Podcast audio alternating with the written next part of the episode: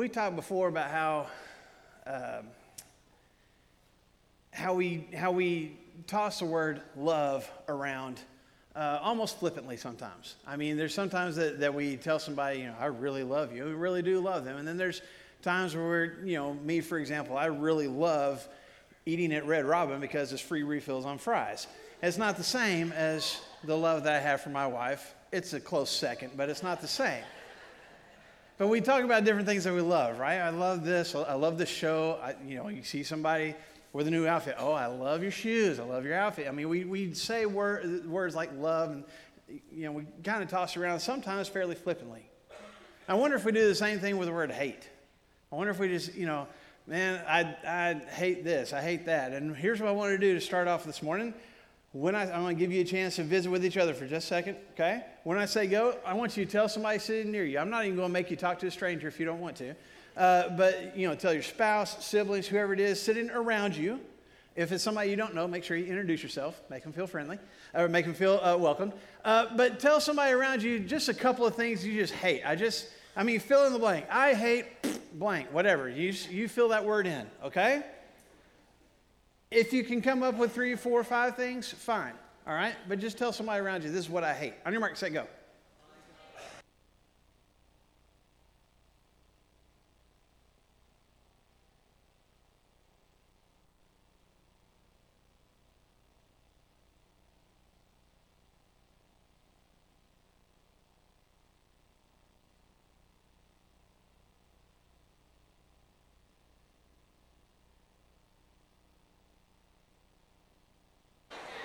Okay.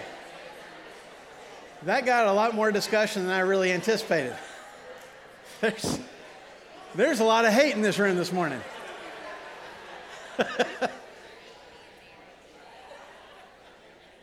we all have things we hate, right? I mean, there's, I mean, we'll talk about I hate certain sports teams, I hate certain coaches. If you remember, now I'm dating myself a little bit, but if you remember you know, the NCAA tournament's going on right now. If you remember the NCAA tournament in 1992, when Duke was playing Kentucky, Kentucky had the one point lead. And they throw the full court pass, and Christian Laettner catches the ball and, and makes it from the free throw line for Duke to win the game. My heart sank because I hate Duke. Okay? I know that's strong words, but if you've ever seen, there's a, there's a show that uh, ESPN does uh, called, you know, 30 for 30. One of the 30 for 30s that they do is a, is a show. The title of it is I Still Hate Christian Laettner.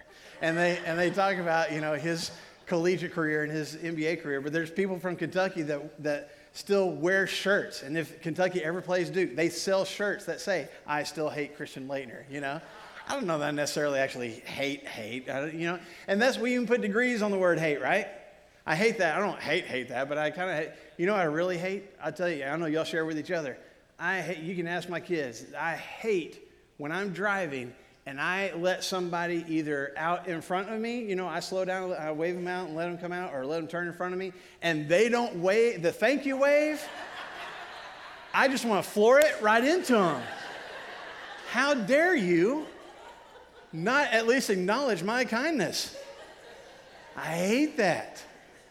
It makes me angry. Um, I, I'll be honest with you. This is, this is probably a little more telling than I should be. I hate when I'm at a restaurant and whatever, you know, waiter, waitress, whoever it is, that starts trying to chat me up and be my friend. We don't know each other. Take my order and bring me my food. That's all we need right now. If I want to be closer friends than that, I will, I will be, I'm not rude. I'll be nice. I'll say thank you. If I want to extend the conversation, I might do that. But let me do that. And do not sit down in the booth next to me to take my word. I hate that. I hate it. I know. Now some of you are going, I don't know if I like our preacher very much right now. when you were talking about stuff that you hated, did anyone, eh, don't show hands, I wonder if anyone said, I hate my family. I hate my parents. I hate, I hate my kids. Don't say that out loud. I hate my siblings. I mean, we would never, even if that emotion was there, we would never say that out loud, would we? Maybe in the heat of the moment. There's a lot of things we talk about that we hate, but I doubt that, I mean, we get frustrated with family members, we get fed up with them. We don't go so far as to say we hate them. I want you to think about that as we're reminded of the series that we're going through right now. This, this series that we started a couple weeks ago, this wait, what?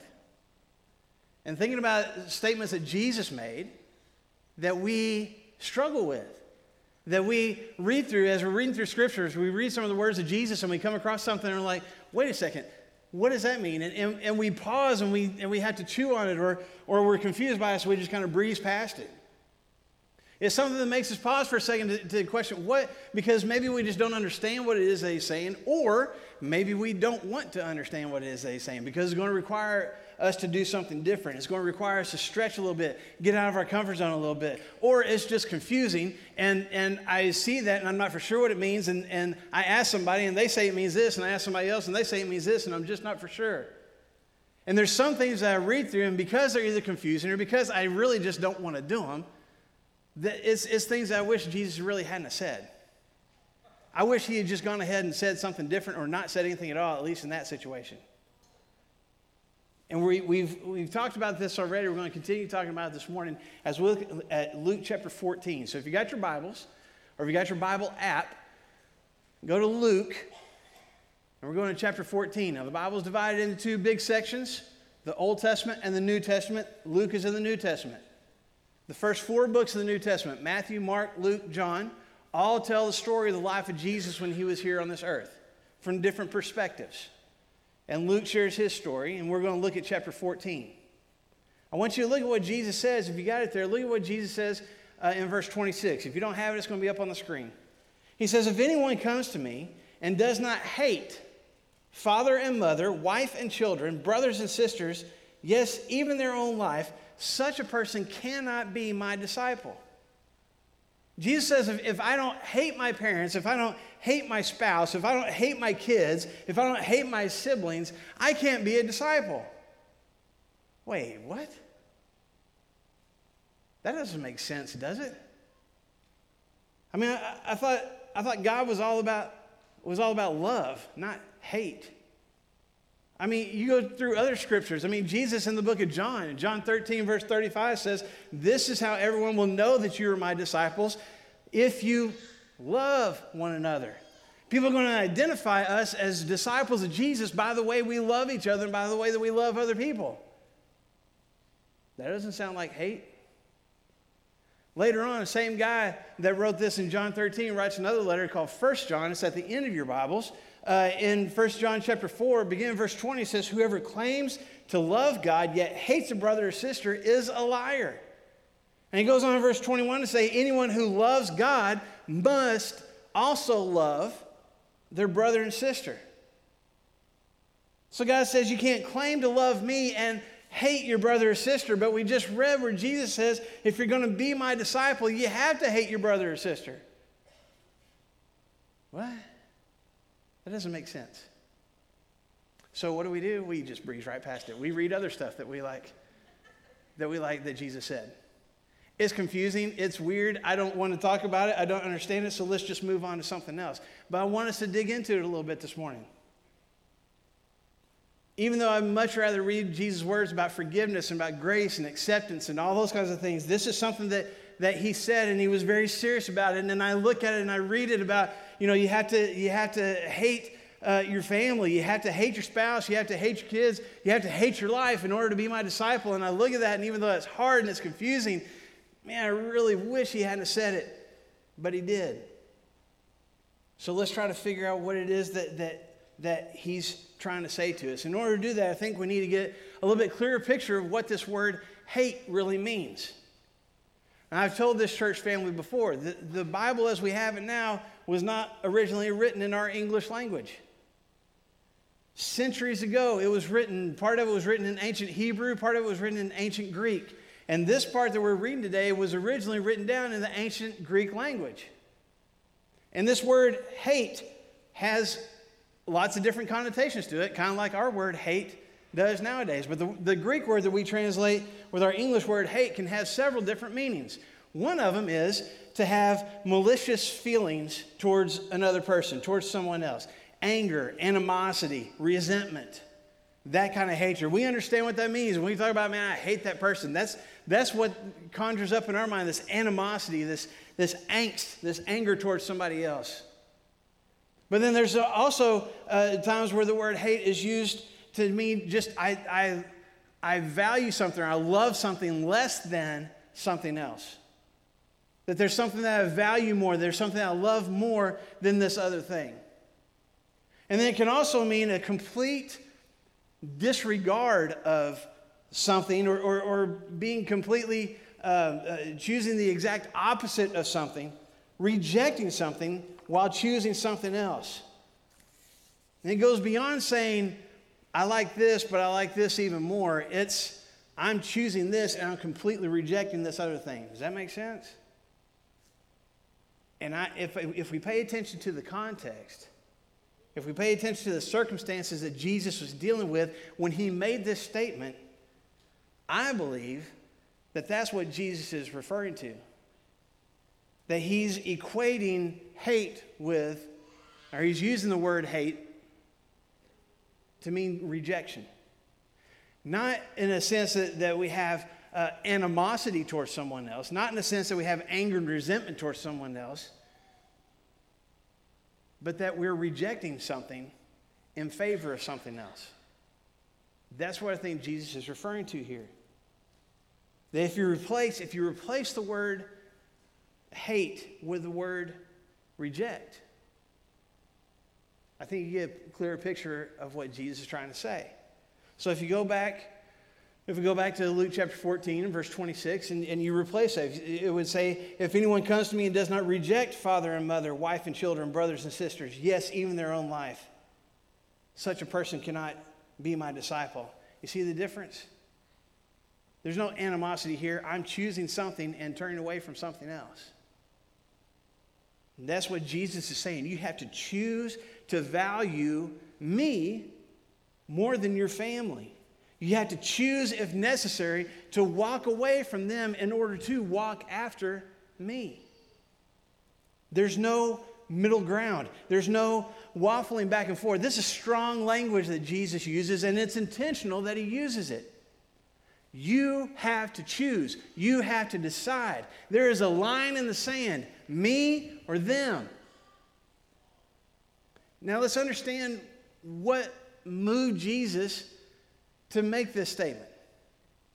The verse is already up on the screen. If you back up a verse in, in Luke chapter 14, verse 25, you see where, where he starts out before he makes his statement. And it says that large crowds were traveling with Jesus. And turning to them, he said, If anyone comes to me and does not hate father and mother, wife and children, brothers and sisters, yes, even their own life, such a person cannot be my disciple. And whoever does not carry their cross and follow me cannot be my disciple. Now, these are some key words that we've even bolded up on, on the screen.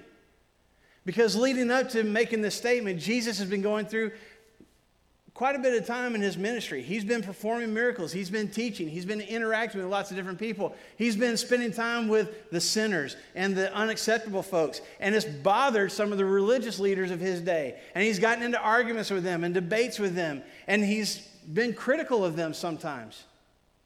And he's kind of changed the way people view uh, the people around him and, and, and, and tried to obliterate this, this societal difference between the people who are, are really righteous and really religious and those who keep making mistakes and flaws and saying, You're all the same and God loves you both.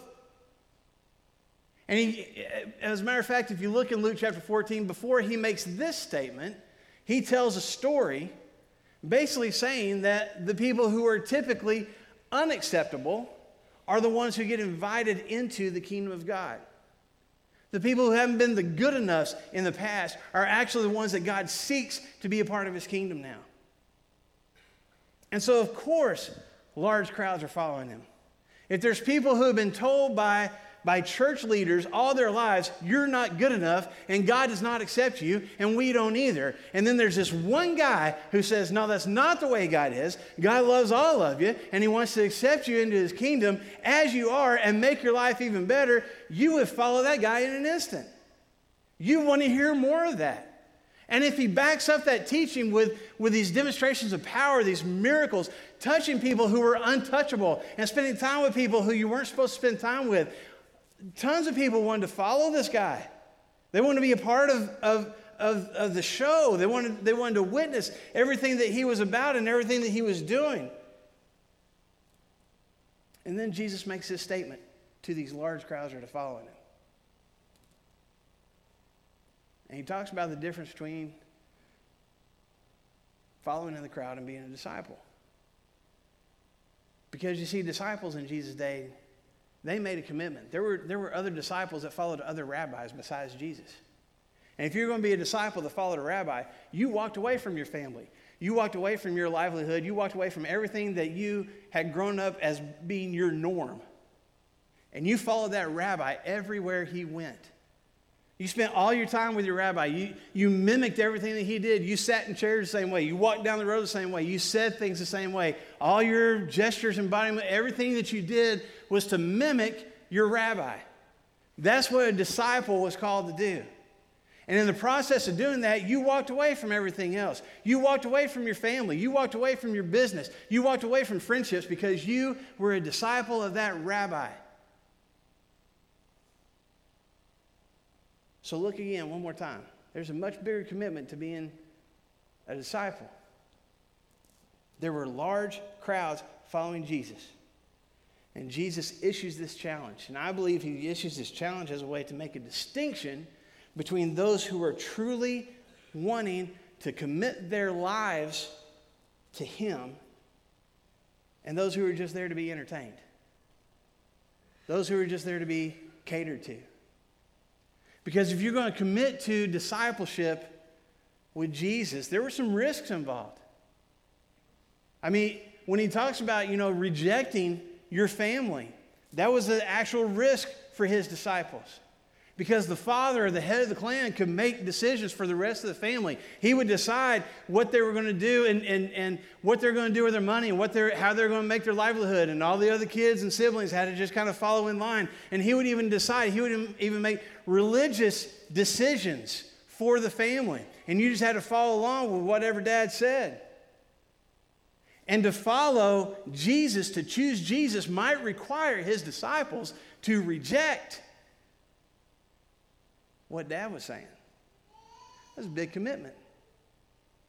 There were other risks involved. The, the, disciples of Jesus, because he was so radical, some disciples of Jesus were, were threatened with being kicked out of the synagogue, which was kind of the, the church building in all these different towns back in that time, which might not mean a whole lot to us.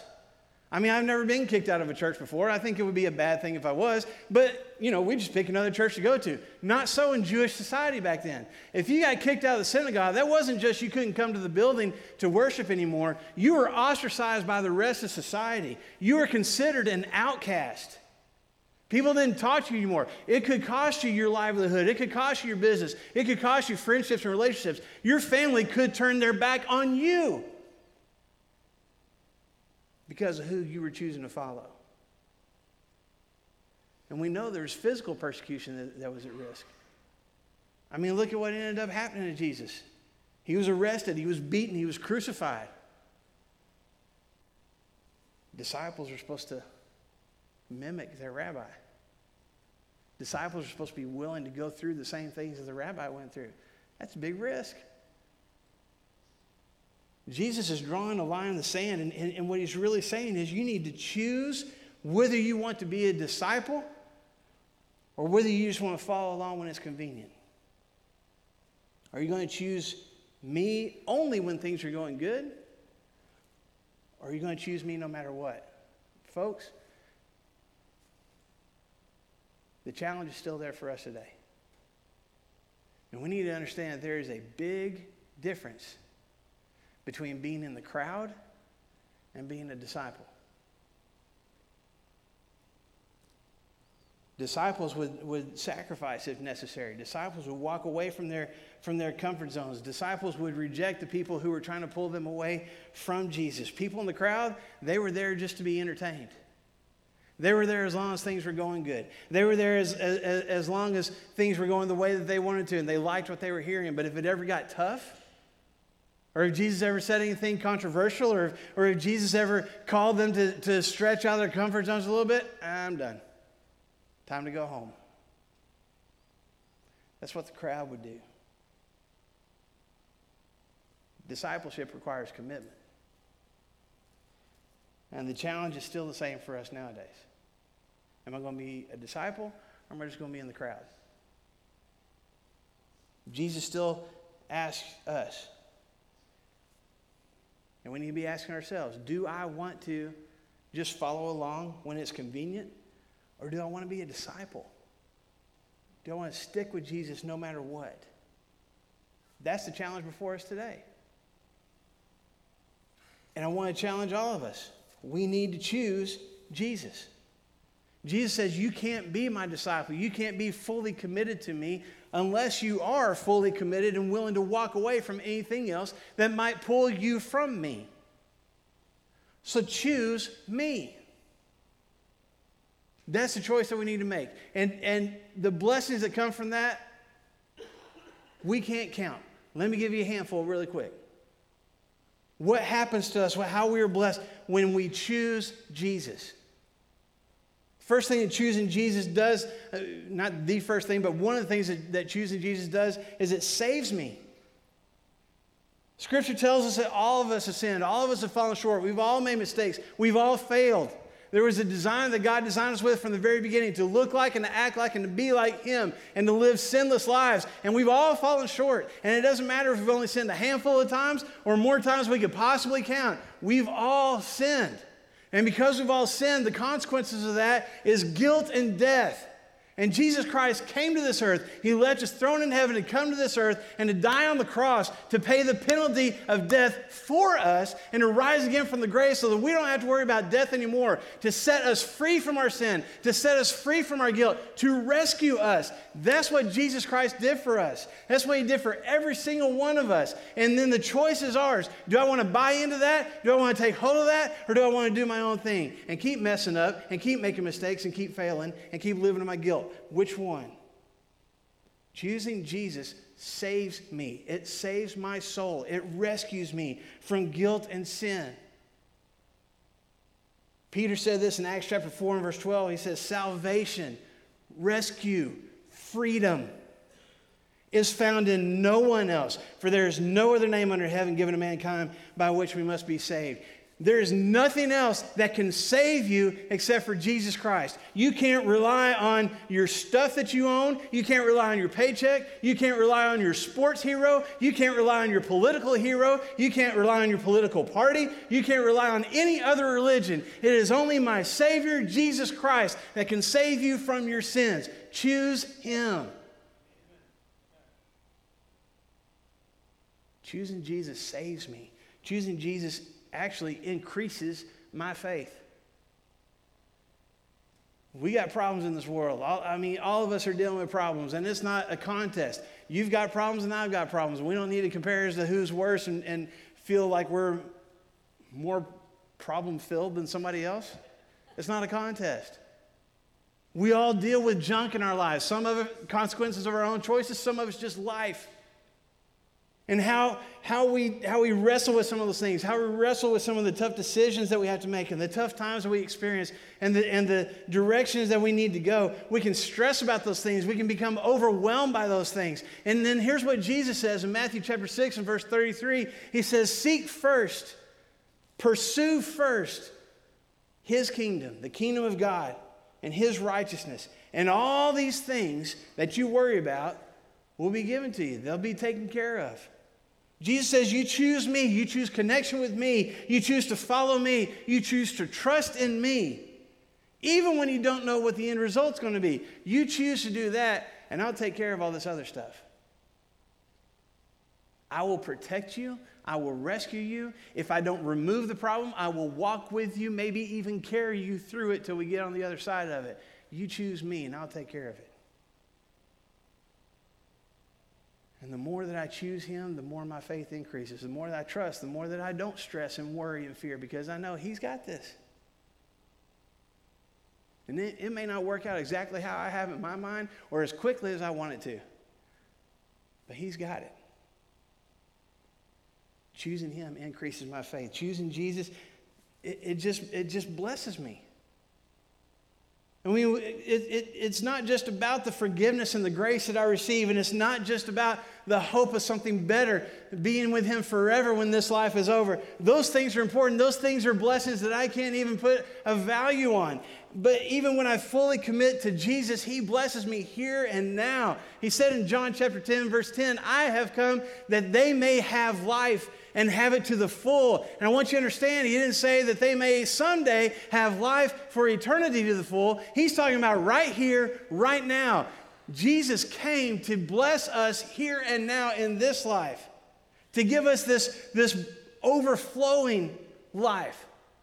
That's what he wants for us the joy that we can have, the peace that we can experience, the encouragement that we can have and we can share with other people, the, the feeling of purpose in our lives, the, the feeling of, of direction and focus in our lives, the, the patience that we have, the love that we get to experience and get to show to other people, the, the fact that He does take care of us and walks with us through problems. Those are blessings now. When I choose Jesus now instead of any other thing in this world, the blessings keep pouring out.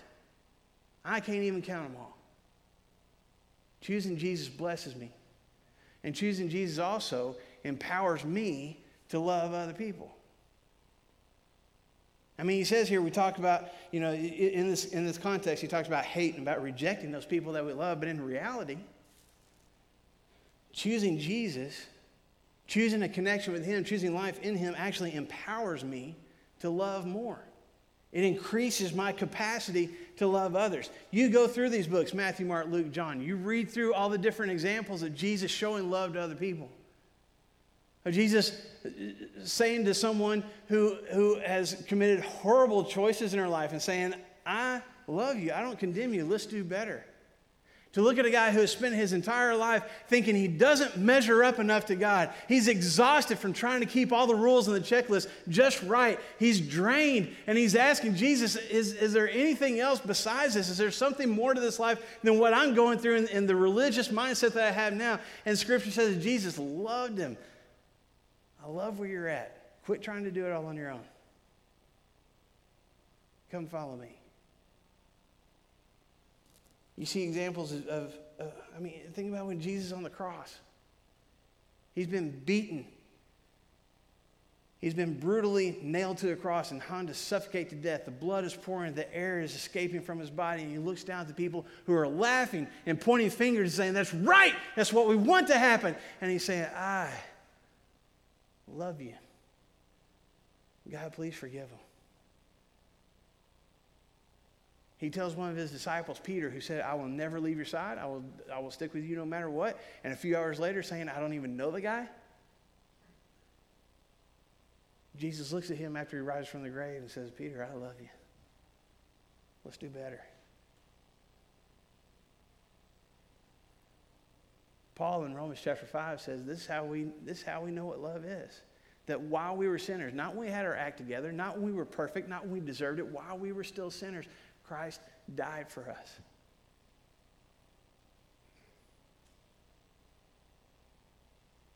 That kind of love, truly soaking in and experiencing that kind of love, actually empowers me to love other people.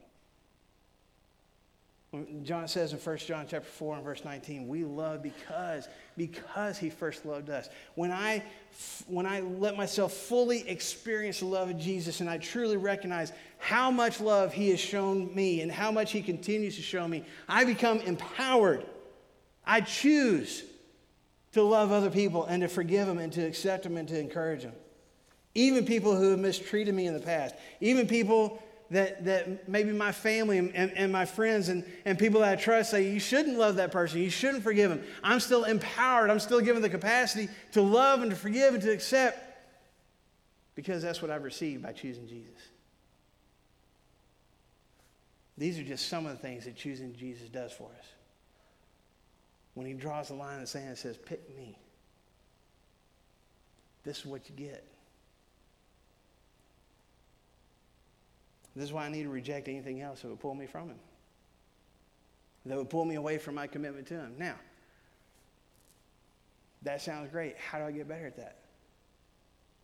okay, I'm choosing Jesus. I, I, I want to be committed, but how do I, how do I make that commitment? Or how do I, how do I, how do I make it even stronger? How do I hold on to that commitment? How do I keep from walking away from it? Let me give you some action steps real quick. You guys done an outstanding job listening this morning. I'm almost done. Here's how you continue to choose Jesus. Number one, well, let me interrupt myself. Let's look at how he says to do it. In John chapter 10, go there real quick in your Bibles and your Bible apps. John chapter 10. Jesus compares himself to a shepherd and compares his followers to sheep. And he says, beginning in verse 3, the gatekeeper opens the gate for him, talking about the shepherd. And the sheep listen to his voice. He calls his own sheep by name and leads them out. And when he has brought out all his own, he goes on ahead of him, And the sheep follow him because they know his voice. They'll never follow a stranger. In fact, they'll run away from him because they don't recognize a stranger's voice. And when we look at how these sheep respond to the shepherd and how they're fully committed to the leading of the shepherd, we see some things that will help us be fully committed to Jesus. Number one, we got to spend time with him. We need to spend time with Jesus. So if I'm going to fully commit to him, I have to spend time with him. I can't just say, yeah, I picked Jesus and never have a conversation and never listen to him again. But I picked him. That was my choice. Was it? Is that really being committed to him? If I'm going to fully commit to Jesus, I have to spend time with him. These sheep that he talks about, they knew who their shepherd was. They trusted that where the shepherd was leading them because they had spent time with the shepherd. They had been with him out in the fields before. They recognized his voice. They knew who he was because they spent time with him. And if I'm going to fully commit to Jesus, I need to spend time with Jesus. I need to spend time in prayer talking with him. I need to spend time in his word letting him talk to me. I need to spend time around other people who are spending time with Jesus as well. I need to commit to spending time with him so that I will become better at trusting his leading and seeing the direction that he's going. It is almost impossible for me to be fully committed to Jesus Christ if I don't spend any time with Jesus Christ. Christ. I got to spend some time with him. Number two, I got to listen. I mean, if you go back and look at John chapter 10, look at what the sheep do. They, they listen to the shepherd, they listen to his voice, they hear him call them by name, and they run from, they reject a stranger's voice. They don't come anywhere near a stranger. The voice is something other than the shepherd. And that's what I have to do. I have to listen to my shepherd. I've told you guys before about my, my years spent doing youth ministry, uh, the Southside Church in, in Rogers. There were multiple times that I would have activities and games where, where I would blindfold kids. It was more entertainment for me probably than anything else. But I would blindfold kids, and they would have to get across a certain, you know, get from one location to another, get across a certain little obstacle course or something blindfold, and they would have to listen to instructions. And I might partner them up with somebody, or I might just leave them to their own and just say, well, get from there to there and see how it works out. And, and they could listen to directions, but I would always, either myself and maybe some other adults, I would always plant some people who would give them bad instructions because I wanted them to see how easy it is to be convinced to go the wrong way. Folks, this isn't just a thing for teenagers. All of us are experiencing things in this world that are competing for our attention. There are voices, there are noises that are competing for not just our attention, they're competing for our devotion. Who are we going to listen to? I'm not saying it's bad to listen to your families. I'm not saying it's bad to listen to wise people and, and, and bosses and mentors and things like that. But if people are, are, if the voices that you're listening to are pulling you away from Jesus, you need to tune them out. You need to listen to Him. Spend time with Him. Listen to His voice. Reject anything that's not from Him. And lastly, you need to follow. It does no good to listen to the voice of Jesus and not follow his lead. Jesus said the shepherd goes out in front of the sheep and, and he sees where the danger is. He sees where to stay away from and, and, and the potential risk for them. He finds the good grass. He finds the good water where they can be fed, where they can be taken care of. That's what the shepherd does. He goes in front of the sheep and they follow because they trust him. And if I'm spending time with Jesus and I'm listening to his voice and I put my faith in him, I need to follow the direction that he's going. And sometimes that's different than the rest of the crowd wants me to go. Sometimes that's different than my own family wants me to go. But if I'm convinced it's the voice of Jesus that I'm listening to and it's his direction that I'm following, then I need to follow. Because he's just going to bless me. It's going to be the way I need to go. I need to spend time with him. I need to listen to him. I need to follow him. That's going to help me hate, reject anything that's going to keep me from getting closer to Him. That's what Jesus is talking about here. Jesus is not challenging us to go home today and tell our spouses, Boy, I hate you because Jesus told me to. Jesus is saying, you need to choose. You can't sit on the fence. You can't go back and forth. Not if you're going to be my disciple. You need to choose. What's it going to be? So make your choice this morning. What are we going to choose? I want to wrap up just real quick by going back to John chapter 10. Actually, it was Reagan Price who pointed this out at a retreat that I was at years ago when he was talking to a bunch of teenagers. Probably 20 years ago, Reagan. And I'd never seen it before, and I've held on to it ever since. When Jesus says that when the shepherd leads the sheep out, when he calls them, he calls them by name. That the shepherd is so in tune with his sheep that he knows everything about them. He even knows their name. You ever been around a bunch of sheep before? They all look the same. Jesus says, I'm so intimately aware of who you are. I know you by name. I know all the good stuff and I know all the bad stuff. I know all the victories and the triumphs and I know all the failures. And I love you no matter what. Folks, if you've never known that about my God this morning, please hear this. My God knows you by name and knows every single thing about you and loves you anyway. And wants desperately for you to choose him, not for his benefit, for yours. So we're going to stand together. We're going to sing a song about just fully committing ourselves to Jesus. And if you haven't ever made that full of a commitment before, or if you've made that commitment in the past and you've walked away from it, I'm asking you to choose Jesus today. And if you want to walk forward and say, I'm ready to commit my life to Him, show me how to do that, we will help. We'll be here ready to help and do whatever we can. Don't sit on the fence anymore. Let's choose Jesus today. If we can help you do that, we want to. While together we stand and sing.